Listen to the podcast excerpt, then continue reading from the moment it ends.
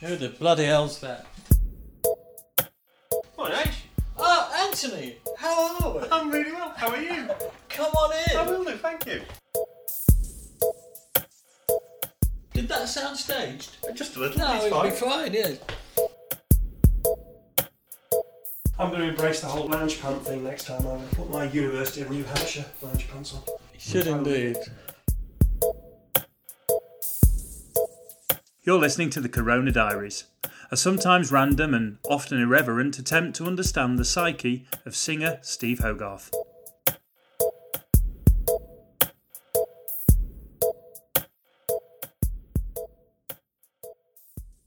Hello, welcome to chapter 46 of the Corona Diaries. And Mr. Steve Hogarth, you can exhale. You can exhale. There we go.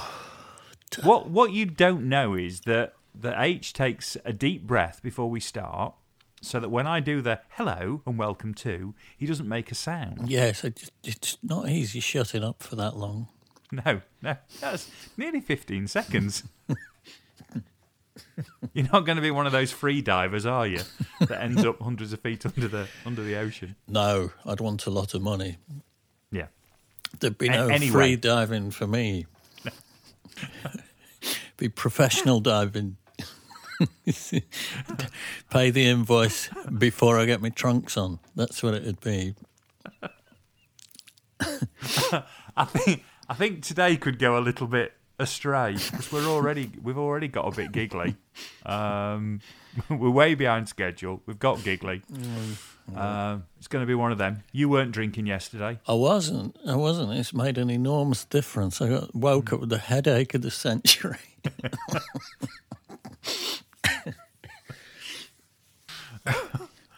But you have been jabbed. yes, that's true. Yes, yes, by the missus last night, Yeah. and then on with then again knee. this morning.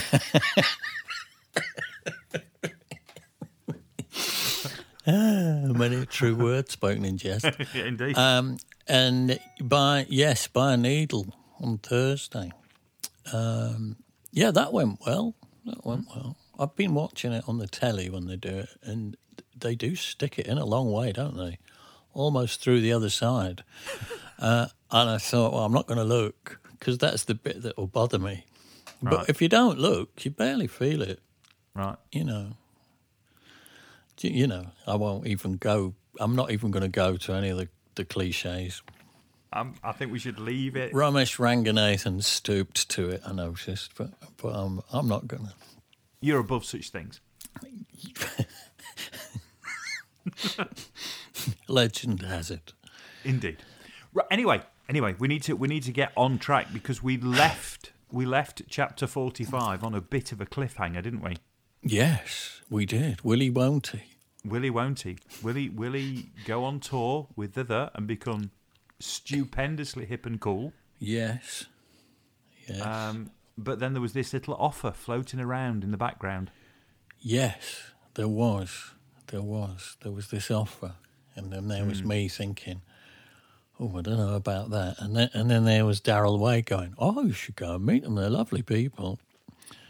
And which made me go, oh, oh, you know, well, I'll go meet him. What harm can it do? And then, and then, of course, I lost my car and didn't turn up on the day I'd agreed to turn up. Though not stolen, as it says in um, in Jon Collins's book, No, well, I, as we discovered last week. I perpetrated that lie out of pure embarrassment for years because I didn't, I didn't want to admit that, that I hadn't turned up on such a, for such a flimsy reason.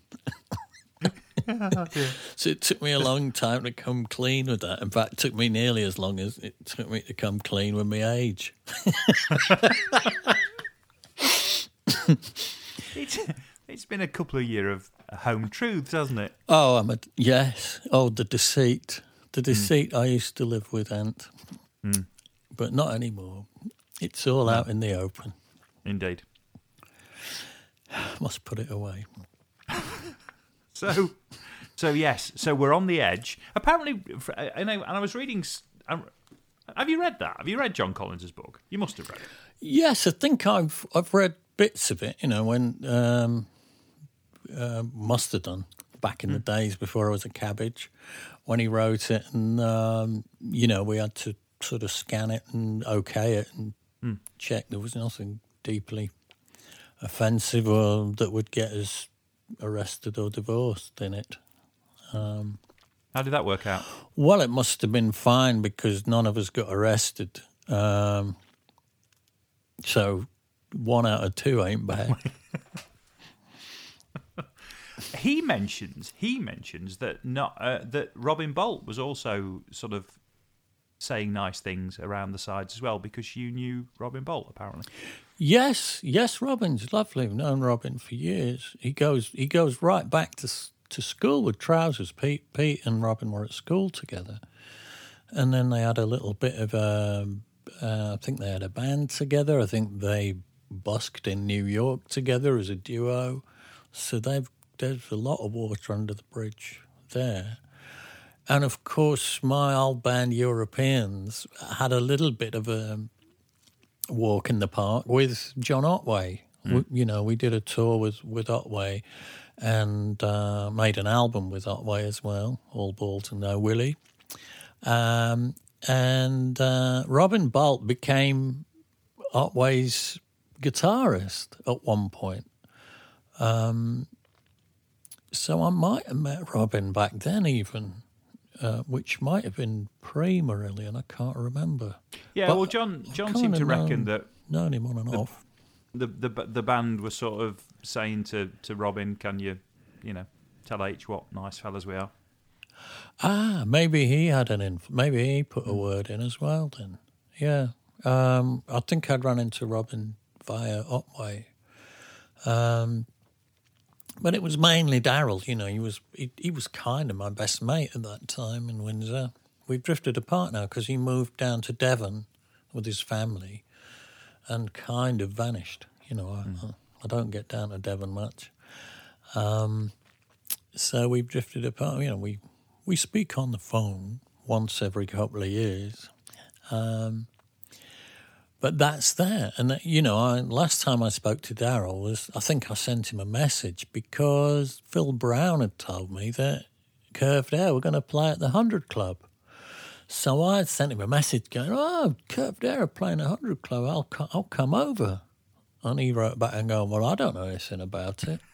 So I thought, oh, he's obviously not in the band anymore. Then. Um, so I don't know if there was any any bad blood between him and Sonja. I didn't think there was. Um, but maybe she decided to get together with a with a new curved air and do some gigs, and maybe I don't know for whatever reason he wasn't involved. But for me, you know, Darryl Way was the other. Curved Air had two stars. Had, You know, it had Sonja gyrating about, being sexy in a early seventies sort of way, and and Darryl being you know some kind of electric violin, unearthly rock god in a Robert Planty sort of way. Hmm. They were the the two stars of Curved Air. So I think she's missing a trick, not roping him back in. But hmm. but maybe maybe he's just at a point in his life now where may, maybe he's reached the the Dave Gregory I'm not taking my slippers off point of life. Yeah, but I can I can get that. It seems it works for Dave. Bugger that. Oh, oh. So so uh, the, the, there's forces trying to bring you and the band together.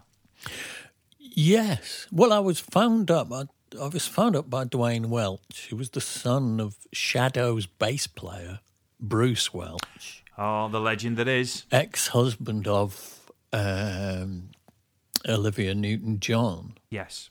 Um, and and rhythm guitarist rather than bass player. Oh, was he? So, Yes. They, the Shadows went through bass players like Spinal Tap went through drummers. sorry, sorry, sorry. What?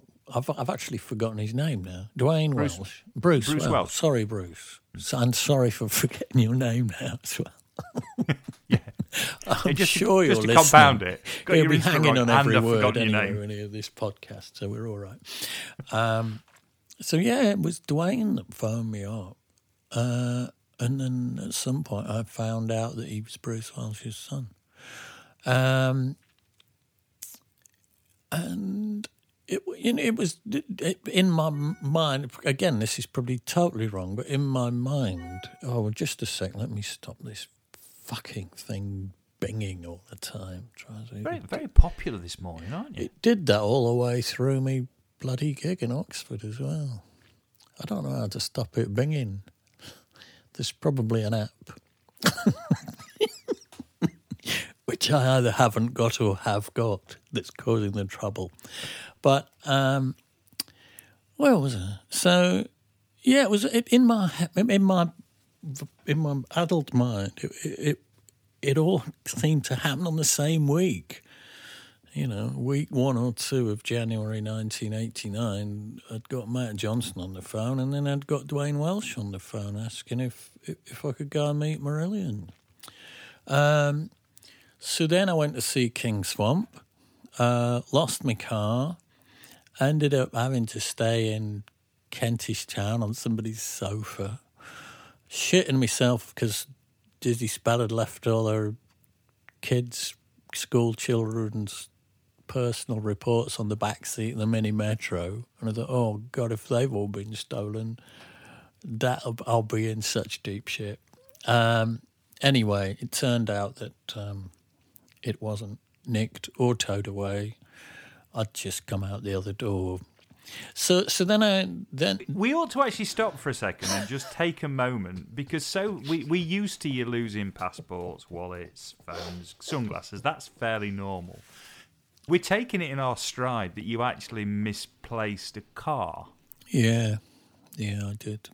I mean, what is left? There's only a house left. I'll You've tell you what's left: you? An entire band, two articulated lorries, and two two tour buses. I misplaced those in Madrid once. Um, so no, I haven't lost the house yet. Well, I have lost the house technically, but that was more uh, negligence. Yeah, but you've never wa- you've never wandered down the wrong street and gone. I'm sure it was here this morning. have you? I might have. I think I've done that with various city halls in the world. Wasn't there? Wasn't there? Wasn't there a gig here? Where the fuck's that gone?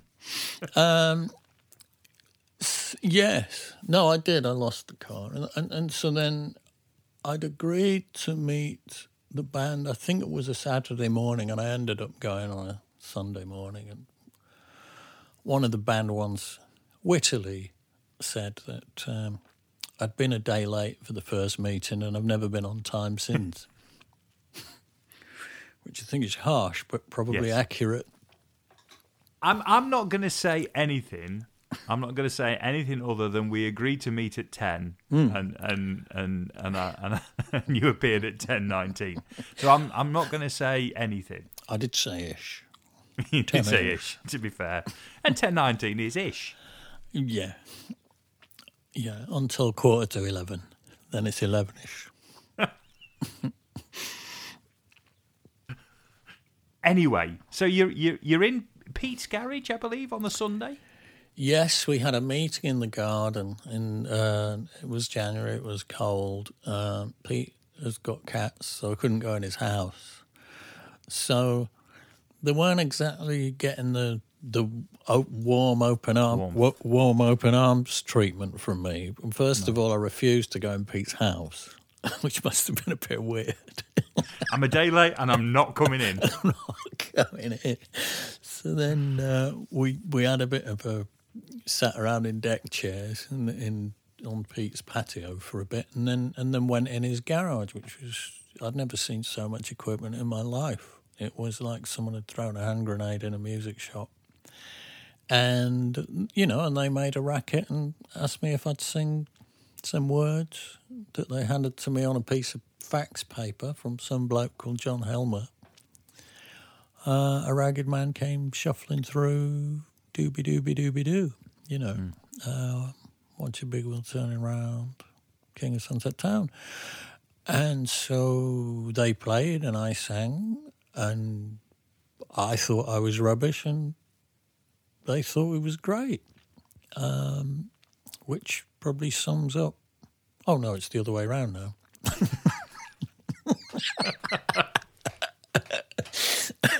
I now burst into the room with things that I think are great that they think are rubbish. and legend has it, from what I've heard, that that that that then virtually became the finished result in terms of the melody. Is that Yeah, absolutely. On the spot, it wasn't changed. I rewrote the lyrics later on in the year after after Tianwen. T- Tiananmen- Hang on a bit. Hang on, I'll, I'll edit that out. I'm just going to quit another app in the hope that it won't go ting anymore. Anymore. Oh, it's not even open. Oh, and that was literally the last I saw of him. I don't know. I, don't, I just don't know. I'm going to quit that. If I quit that, it's not even open and it's tinging. You've had Macs for quite a while, haven't you? Yeah, yeah. I've not. I've not. Yeah. Oh well, it'll just have to ting. It'll just ting. It'll just it'll add a bit ting. of bit of magic and fairy It's- dust to the It podcast. makes you seem popular. So, uh, yes, it wasn't really. It that was it. The the melody wasn't changed. The general scansion of the verse and chorus was exactly the same. The chorus remained exactly the same. The opening line, "A ragged man came shuffling through," was what John had written. Um, I can't remember what John's second line was, but I changed that to a Puppet King on the fourth of June after Tiananmen Square, after um, after the tanks rolled in um, which had happened while we were at Hook End Manor recording. I saw that on the TV and I said to the boys, you know, would you mind if I rewrote this about about this? And they went, yeah, great. So I I made some allusions to to that, you know, to Deng Xiaoping and, and what had gone on because it was horrible. You know, they were just students. And everybody knows what happened. And there we are. So it wasn't a protest song. It was just, I mean, it, it, it always had a sort of mythical feeling to it, the King of Sunset Town. And I think it remained mythical.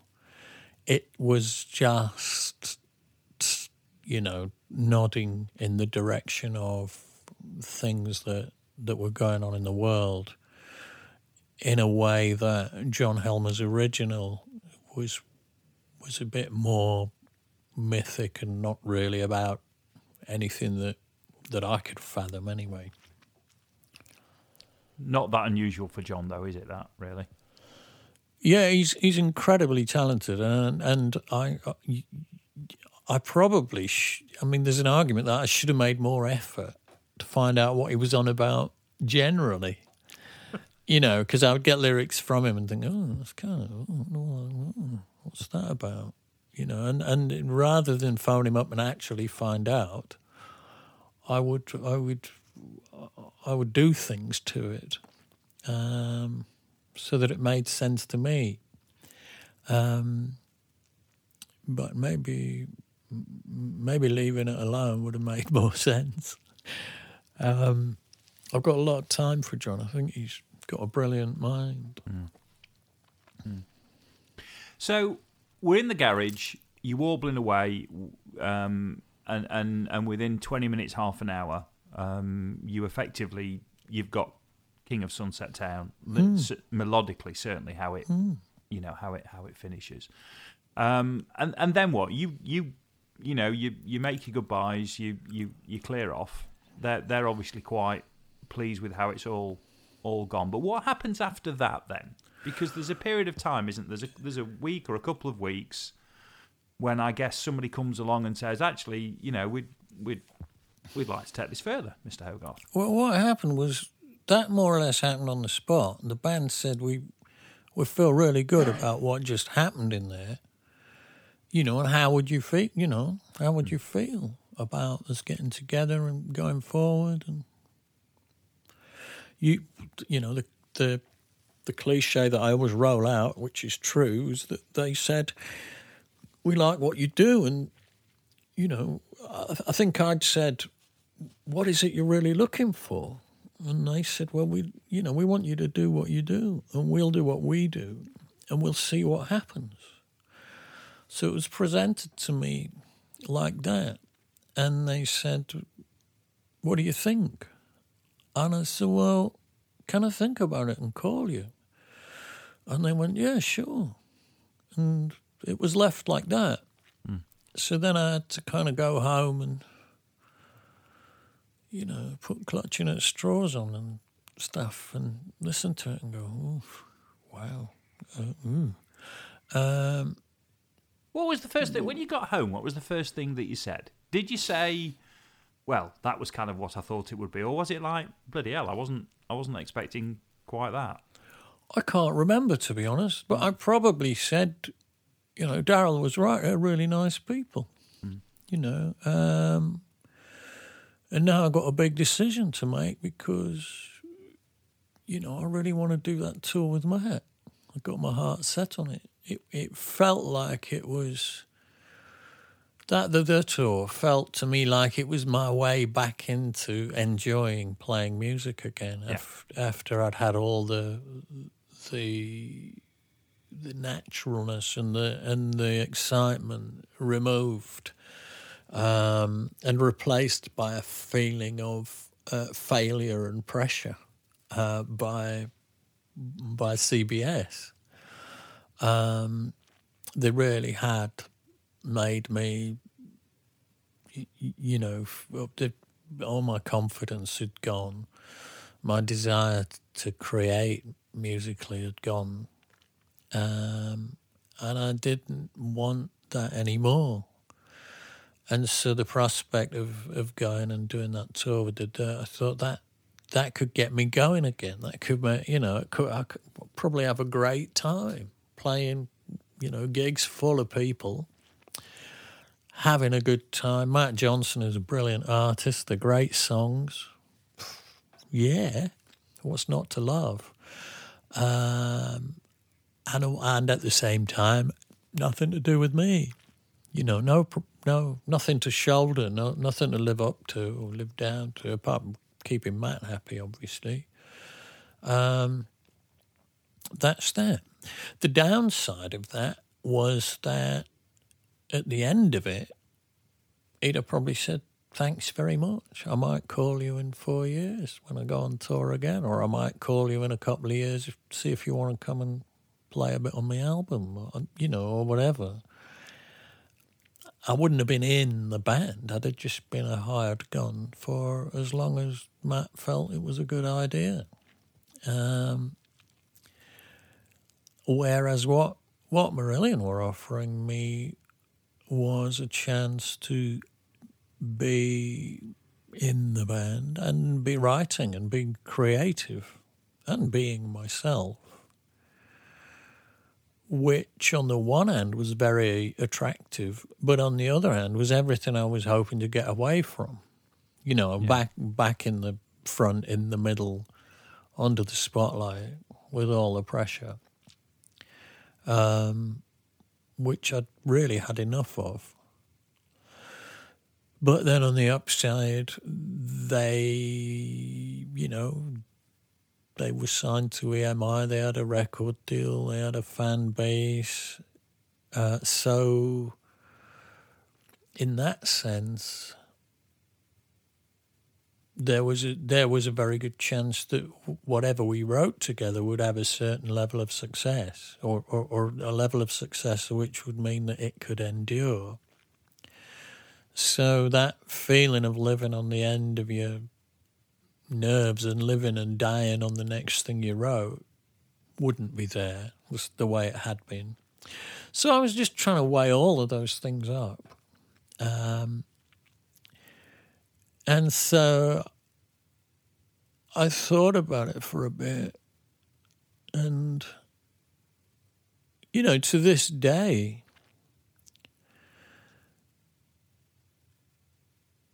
to this day, it's it's undeniable that the, the downside of joining Marillion was that I'm not fish and I'd have to drag that dead skin around behind me um, for what has turned out to be ever. You know, ma- m- m- in in in from the perception of, for instance, BBC One.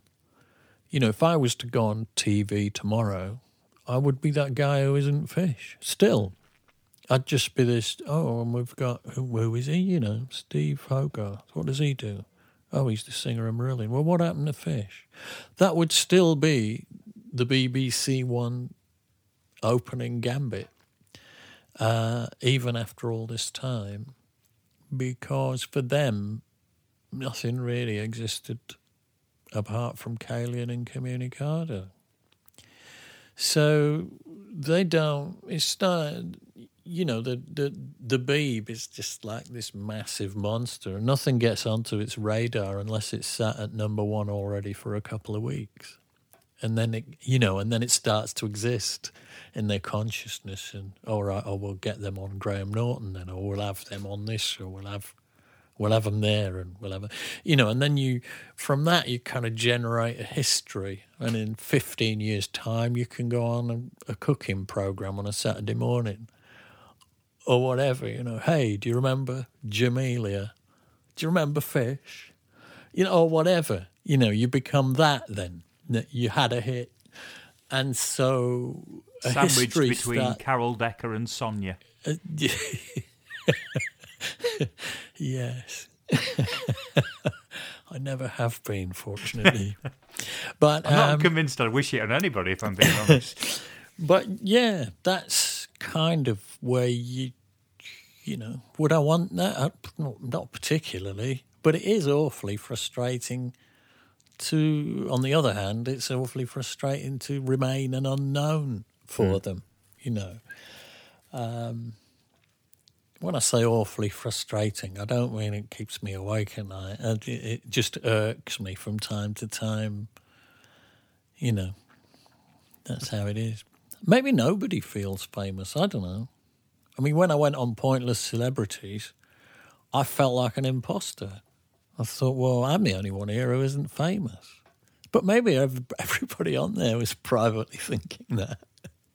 you know, oh, I'm with this. I'm with that singer from Marillion. Nobody, knows, but nobody knows who I am. I, I wonder if they were all privately thinking I'm the sax player from Madness. Nobody fucking knows. I better wear a loud suit. Do you know what I mean? I don't. I don't know if they were all privately feeling like I felt, but I. Maybe that's the unspoken question. In all those moments, maybe that's maybe you should start it. Start the trend next time you're on there. Just say to all these people, "Do you feel famous then?" Yeah, yeah, I, I, think a lot of people have that. Who was on the?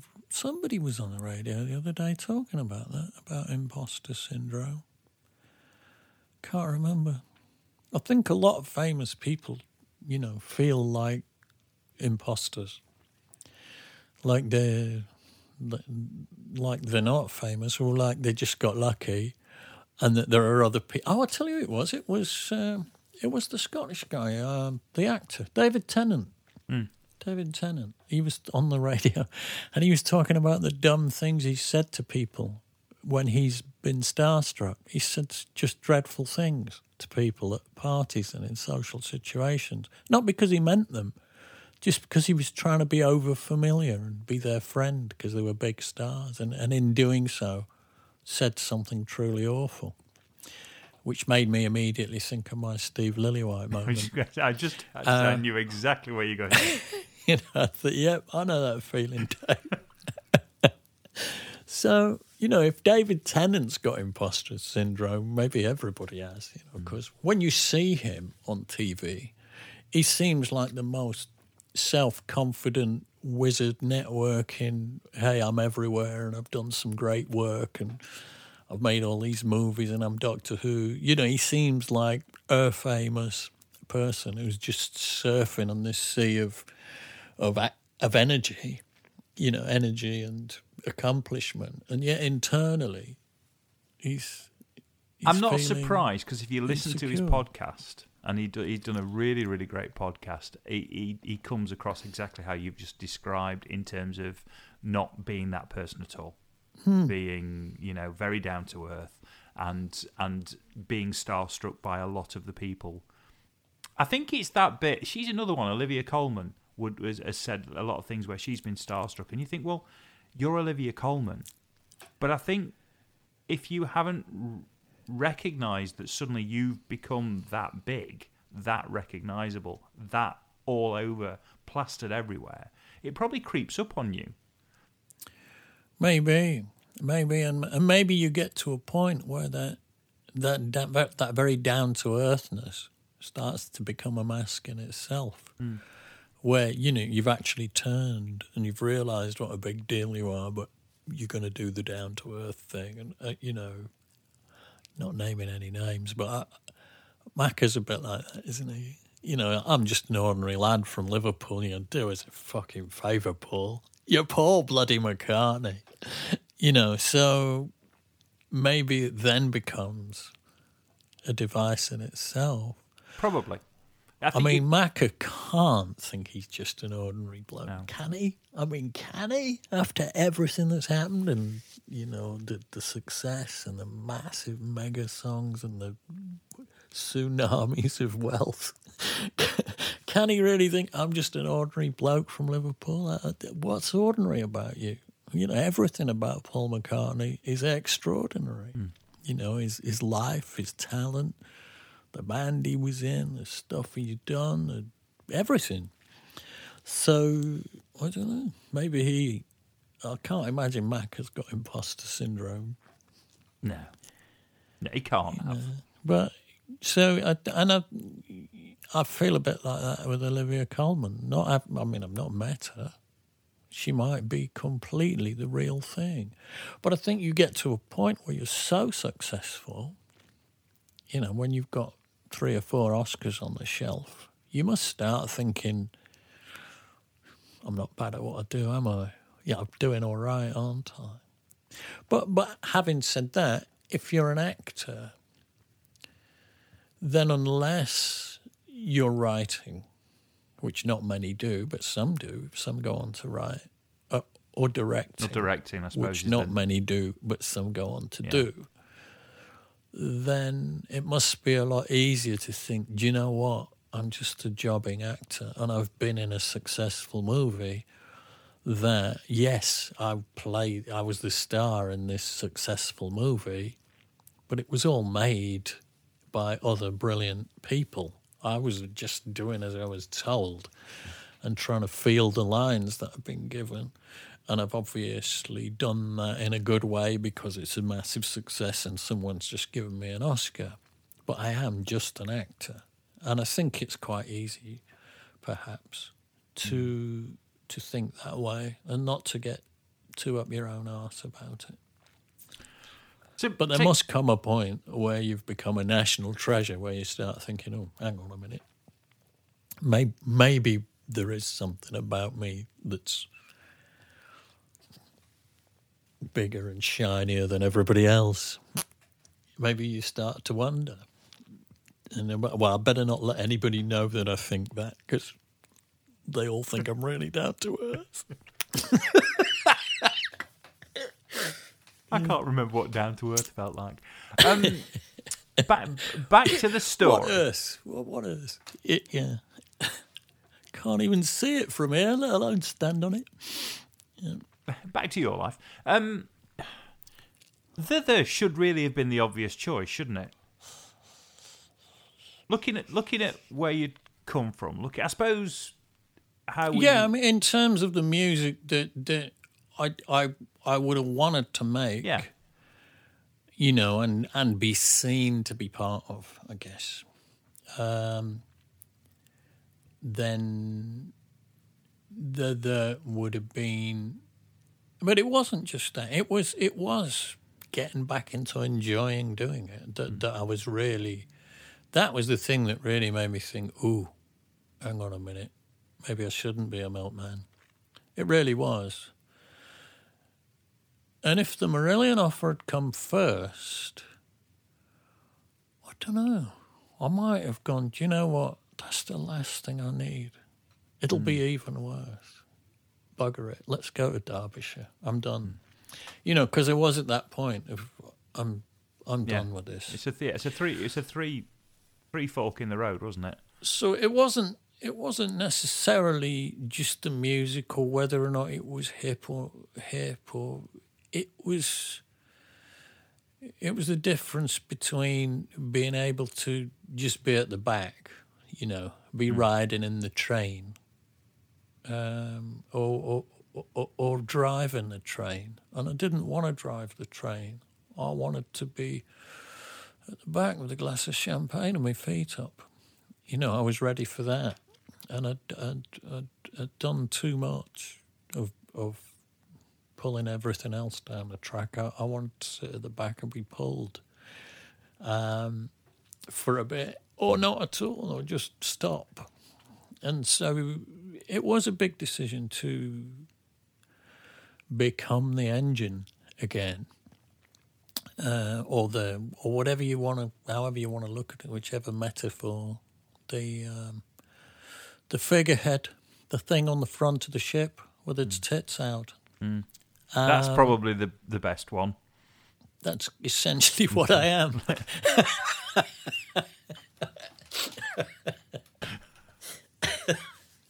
I am that thing. You you are that thing. the rest of the Uh, band probably sit there going, right, let's get our tit out then. Yeah. S- Stick him on the front. Stick him on the front. Stick him on the front and pull the anchor up. We're off. We're off on another journey. Stick him on the front and set sail. Etc. So that was the decision. And so it wasn't a quick and easy one. And in the end, I thought, well, I'll ease myself in. Um, again, as I've often said, I'd been in a situation in the past where a bass player had almost murdered me on a ship, uh, come within a whisker of mur- murdering me, actually. And so that taught me that there's more to being in a band than just making music. That there's there's having to try and get on with them inside that pressure cooker for years and years and years and years. And do I want to join a band only to find the, you know, we've split up in six months because we've had some massive fight? Um, I'm going to need to be sure that I can be around these human beings on an intimate level for days, weeks, months, years on end. Um, so it's easy to go, yeah, I'm in, you know, and weld yourself to something that at some point is going to shatter, because you know, for personal reasons. So I thought what makes most sense is um, to phone them up and say, look, this might sound like a strange reply, but can we live together for a bit? You know, and see how we get on. And so they all said, that's a great idea. Let's book some residential studio time and let's live together and make some music. And so we went off to the mushroom farm in Brighton and did that. And then at some point,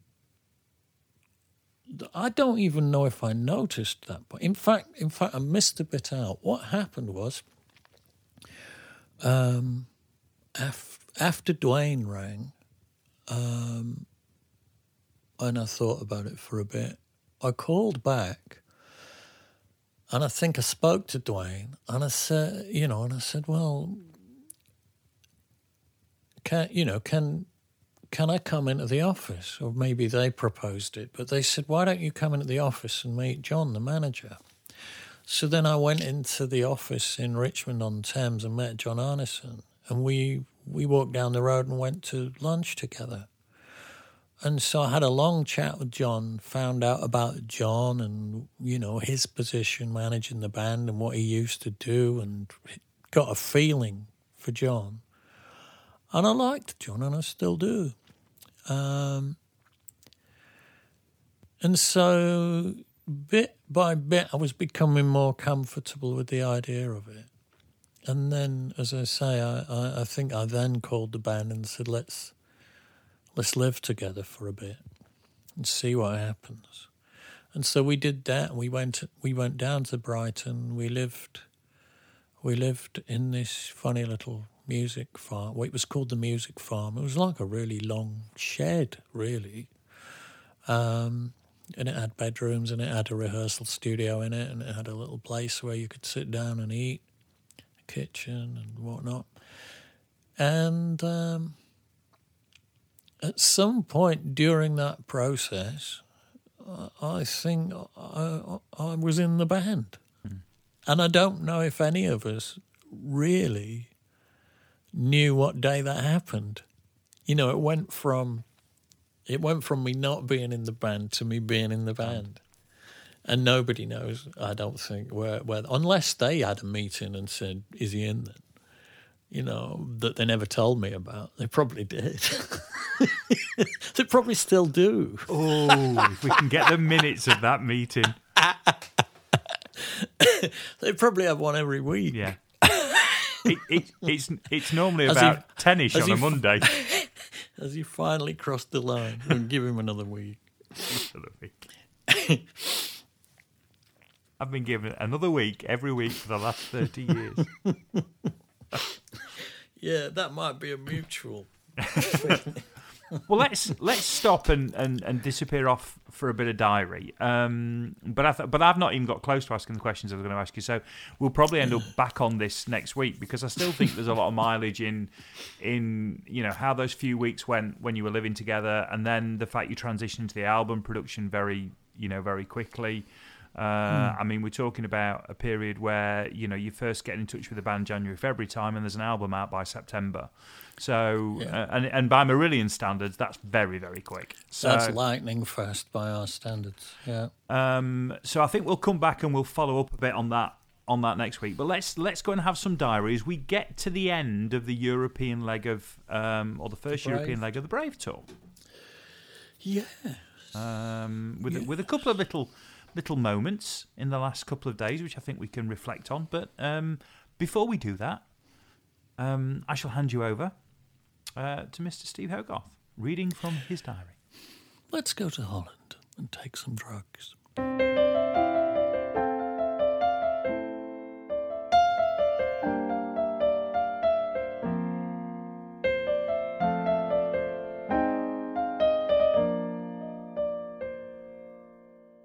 Thursday, 5th of May. Rastatt, Badnerhalle. Climbed down out of the bus around 10, shortly after we'd arrived. The first pieces of equipment were already out of the truck and being set up on the stage. There's an immediately noticeable similarity between this hall and the one in Ludwigsburg, a modern hall with a large stage and a glass wall at the opposite end, overlooking gardens. Peter Rieger's rep, Chrissy, took me and Pete to the Hotel Schwert. Checked in care of the friendly manageress Sigrid and went for a walk and a coffee in the town. The town is reminiscent of Ludwigsburg, modern, apart from the enormous, stunning pink Rathaus, which unfortunately I didn't have time to explore. Came back to the hotel and climbed into bed to catch up on a little sleep. Came round around two, showered and drank coffee before the short walk back to the venue. Had a spot of lunch in catering, chatting to John A. Sound check was okay, can't remember it anyway, always a very good sign. Walked back to the hotel and went to John's room to discuss the ins and outs of the Tommy thing. It would mean me taking four months out, starting next March, to rehearse. The general feeling within the band is that it would be a good thing to do from the point of view of the profile of the band, as well as, obviously, my own personal fame in Germany. We shall see. Walked back to the venue with Ian and got ready. I really enjoyed the show. It was busy and the reception was really warm. There was a cell of chatterers to my right, which was annoying, but in the context of the general audience, wasn't much of a problem. After the show, I returned to the hotel to shower and pack before boarding the crew bus overnight to Enschede, Netherlands. Friday, 6th of May, Enschede Music Centrum. Got up around 10:30 to discover the weather had turned and it was now pouring with rain.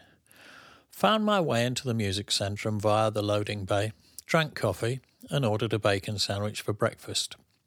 Pete T and Nick B had also come overnight and eventually turned up.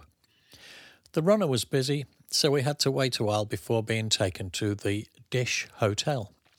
Checked in, still feeling tired, and went to bed. It's good to go overnight on the tour bus, but tour bus sleep isn't ever proper sleep. So, if, unlike the crew, you have the option of sleeping the next day, you don't have too much trouble nodding off. It was around three when I surfaced. It was still raining, and the view from my window wasn't particularly inviting. I had nothing else to do, so I ventured out and walked across town in the drizzle to the music centrum. Had a spot of dinner in the catering area. Priv had been up to his usual tricks, writing sarcastic notes about the band's tendency to invite chums into the catering area for coffee. I responded by posting up a promise not to do it again. This triggered off a further note of reply by Priv, and the whole thing got out of hand when the rest of the band arrived and took offence. After much general outrage and letting off of steam, we had a meeting with Smick and Priv, and everyone calmed down and laughed it off. Storms tend to rage in egg cups at this point in a tour. Everybody's tired. The show was sold out and went really well.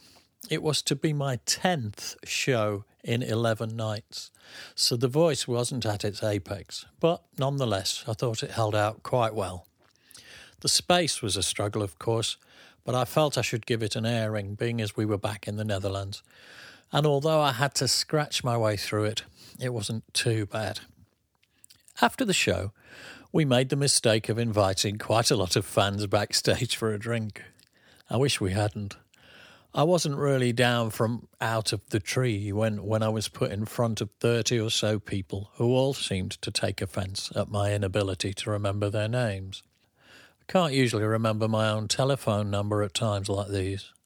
To make matters slightly more complicated, I had eaten a couple of slices of hash cake. It had appeared backstage before the show, and wasn't quite sure whether or not I was being paranoid. Oh, and I'd had a couple of Rothery's tequila sunrises. Everyone seemed to be queuing up to tell me I hadn't sung very well and that they'd preferred such and such a show. It's usually our Dutch shows that sell out first, so there's no doubt in the passion for our music in Holland, but they do like to give you the benefit of their criticism here. Perhaps it's a cultural thing, and they think they must be honest and do you that favour.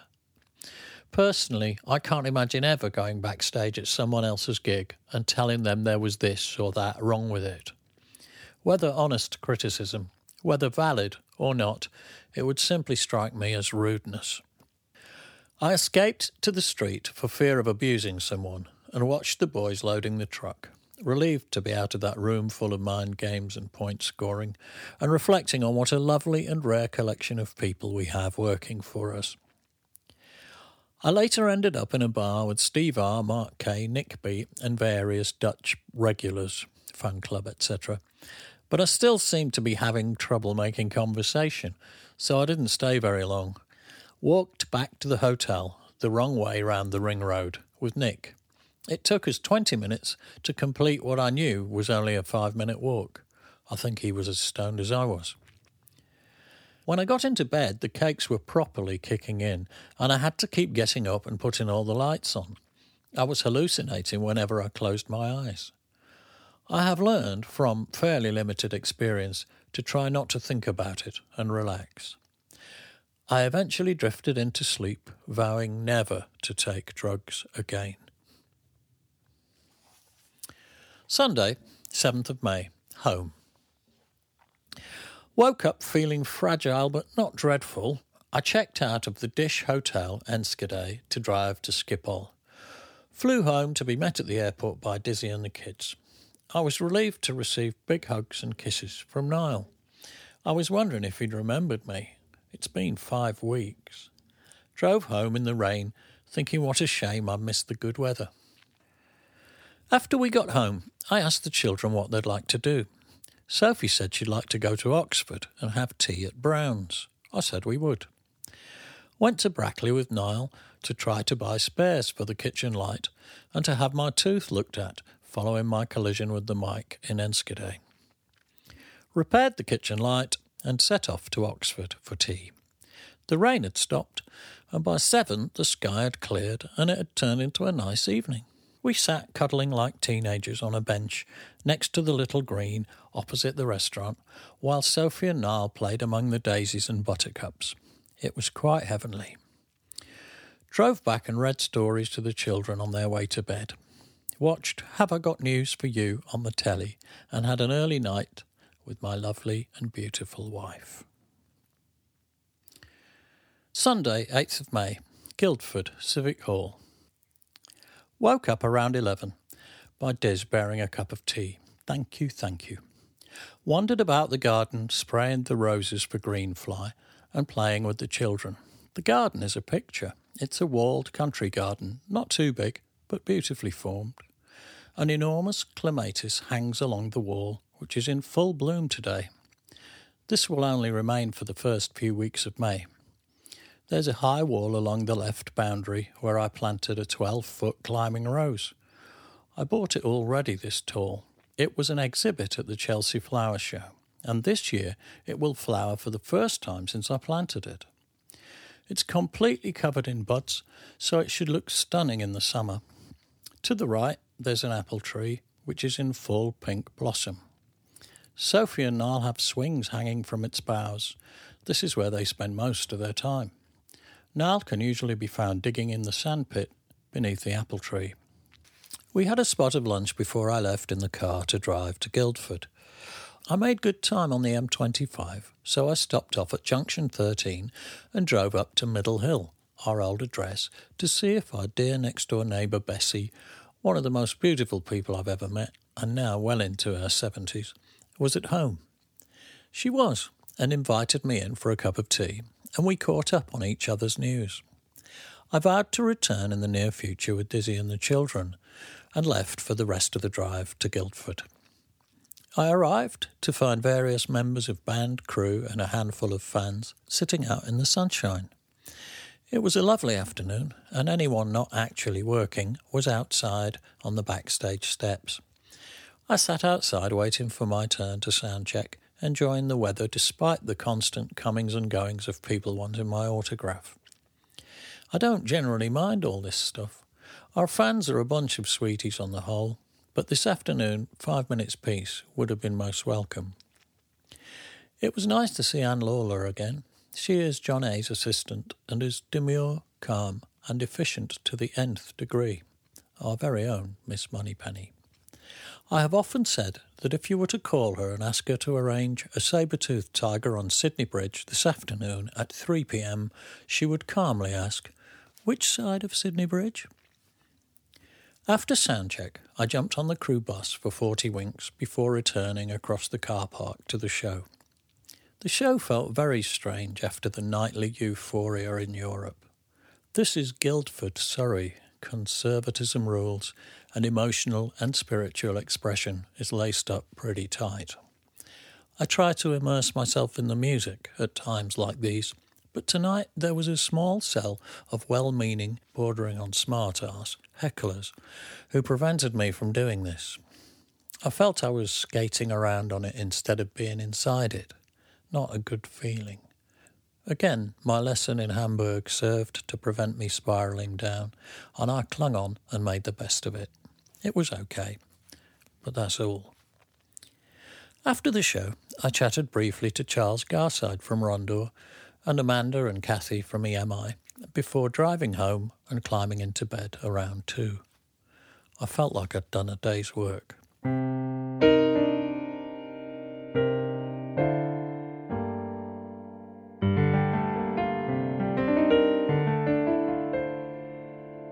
And we're back. And did you just use the phrase hardened prose? Yeah, All right, okay. it's a new form of poetry I'm putting together. Hard, hardened prose. hardened, hardened prose. What would that be? Ian Dury lyrics. They're probably hardened prose. I think we need to steer clear of Ian Dury lyrics. It gets us, it gets us into trouble with Christine. right. Um, and and and bit nice bit of diary. Um, uh, last couple of dates in, in Europe before heading heading back home, and then starting on on some UK dates. Um, and, and we could talk a little bit about um hash cakes. We could talk a little bit about um, the the Dutch being um, free with their opinions. Yes. But actually, I was going to talk to you about what what went off with catering and people inviting mates back for coffee, and the fact that Priv got a little bit wound up. Yeah, there used to be a kind of a power struggle um, back then. And Priv had done Priv had done the band's sound ever since they were kids. I think you know he went he went all the way back to the the Ark in Aylesbury. I could be wrong about this, but I think he was even doing their sound before they had um, a record deal or anything. And so I think in Priv's mind, he was he was kind of every bit as much of, of, of a member of Marillion as, as anybody in the band, least of all me. Yeah, uh, you know, like he was he was much more of a member of the band than I was. I was just this young upstart with a Hitler haircut who turned up. Um, and he was a, he, he was and is a fantastic out front sound man, and he's he's worked with some great artists uh, since um, since he stopped working with us. And he didn't stop working with us because he felt he'd outgrown us. It's it's just that what happens is when you're not on tour, other artists offer you work, you know, and you're mad to turn that down. Um, and the only way that you can stop your crew from getting on other tours is to actually pay them a retainer when they're not working. And back then, I think we were paying Priv a retainer, and he still went out on other tours. So that didn't help because he wanted to work, you know. And in a way, I don't, I don't blame him. Um, and he'd probably got a cottage to renovate or something, or whatever makes men work. But we we parted company with Priv, um, you know, naturally, not because anyone fired anyone. But back then, I was I was the new boy, and I, if anything, I felt a little bit intimidated by Priv. You know, he's like, "Let's see what you can do then," sort of thing. Um, and he had this, he had this this um, sense of of of power even amongst the band, where he would take, you know, if he felt if he felt the band were bringing too many people into the catering area when he was trying to work, you know, he'd better have a word. And so he had, he had a word. He had a word. I'd gone overnight, I think, at that point. I don't remember it perfectly anyway, so I might be talking rubbish, but I'd gone overnight, and I think something something had happened. And Instead of calling for a meeting and just saying, "Look, how would you feel about this, lads?" Um, it, Priv's modus operandi was to put piss takey little notes up here and there, you know, uh, on the wall, because he had a vicious sense of humour, great sense of humour, very funny guy. Uh, so he'd put up some kind of piss takey sense of uh, piss takey notes. Probably something that you know he'd probably moved one fork and put put a note saying "cruise cutlery," and then put another note on the wall next to all the forks saying "reserved for band's friends." You know that kind of thing uh, was probably going up on the wall um, in order to make the point that the crew was slowly being squeezed out of the only part of the gig they they could have for themselves uh, on a work day, which is about you know a valid complaint. Um, but at the end of the day, you know, we are the band. I mean, I'm not asking for rose petals and kittens, but it is nice if you can bring a friend and have a cup of coffee with them. Um, so he was, you know, he was up in arms about that. I think, I think he was complaining about the size, the ever-growing size of the entourage. Um, so he'd put some piss little notes up. So because I was first in the building, I'd put put some piss takey little notes up next to them. I don't know what I'd put. I'd probably put a big, you know, I don't know, a marrow with Priv's ego, you know, the Priv's ego note above it or something like that, or, or, or perhaps something less subtle. Less subtle than a marrow. And uh, so that That's the had been, title for the episode.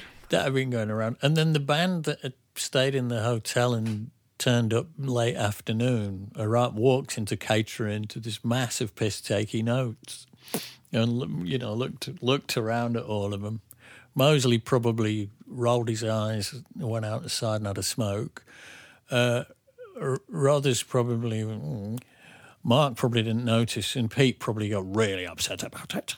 What's going on? It's outrageous. Uh, so then we had a meeting, and um, with the uh, stage manager was me. That's all I remember about it. But I did sometimes feel like I was I was being auditioned by various people who weren't the band. And I, this could be my shit as well. What I'm talking about now, it could be all, it could be all my own neurosis. But, I, I found it very easy to be made to feel like I was still on trial by certain people. Priv was one of them. But then, you know, if if you're a sound man and you're trying to get a job done, and people aren't working at your speed, you know, or the bass bass player and the drummer have got up and they're just making a lot of racket while you're trying to get a vocal sound, then you do one of two things. You either go, well, I'm the sound man, I've got to wait, let them get this out of their system. You know, or you hit the talk back button and go, will you two fucking shut up? I'm trying to EQ a vocal here. And Priv tended to go with the latter. And, and and which way does Phil go? No, Phil is actually, you know, very, um, very patient. He's very patient with us. He's uh, he's all right. He's a gent. Uh, but but he's you know he takes no prisoners generally in life. But he, he's he's pretty good at sussing us out. He's a joy to work with. That sounded Right. like a politician's answer, but I It don't was mean it was it was beautifully done. I, I am frightened of Phil. So I'm and, and and that's that's the nub of it. We're all a bit frightened of Phil. In reality. And the only reason you're more frightened of Phil than I am is because I don't see him very often.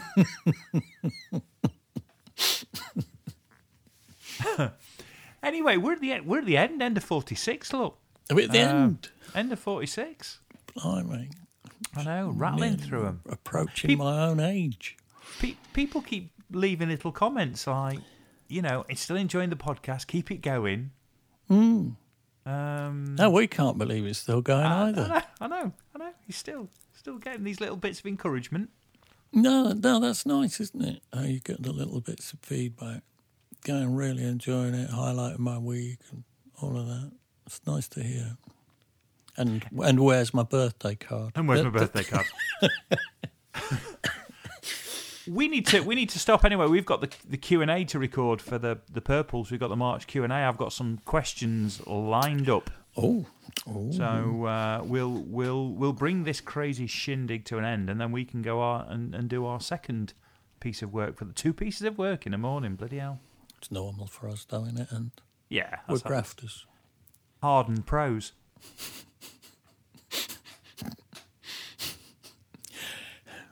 My finger is back up on it.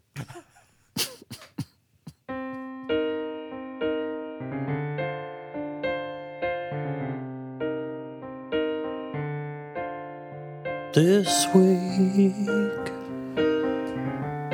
I've only had a couple of newbies. Thank you for subscribing, Blake Dollins.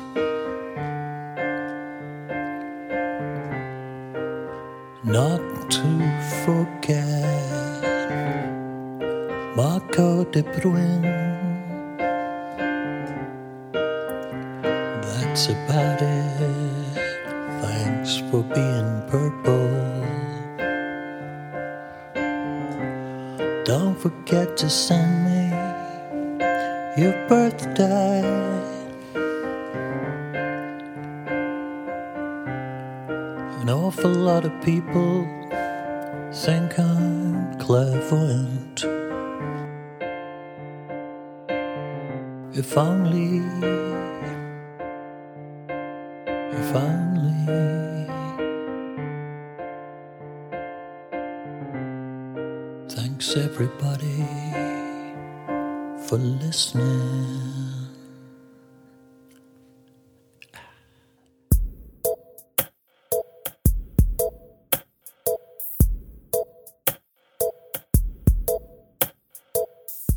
for listening to the Corona Diaries.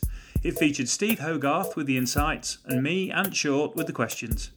If you enjoyed the podcast, please consider subscribing and maybe leaving a review as this will help others find it. You could even share with other like minded souls, should the mood take you. This has been an A Short Stories production.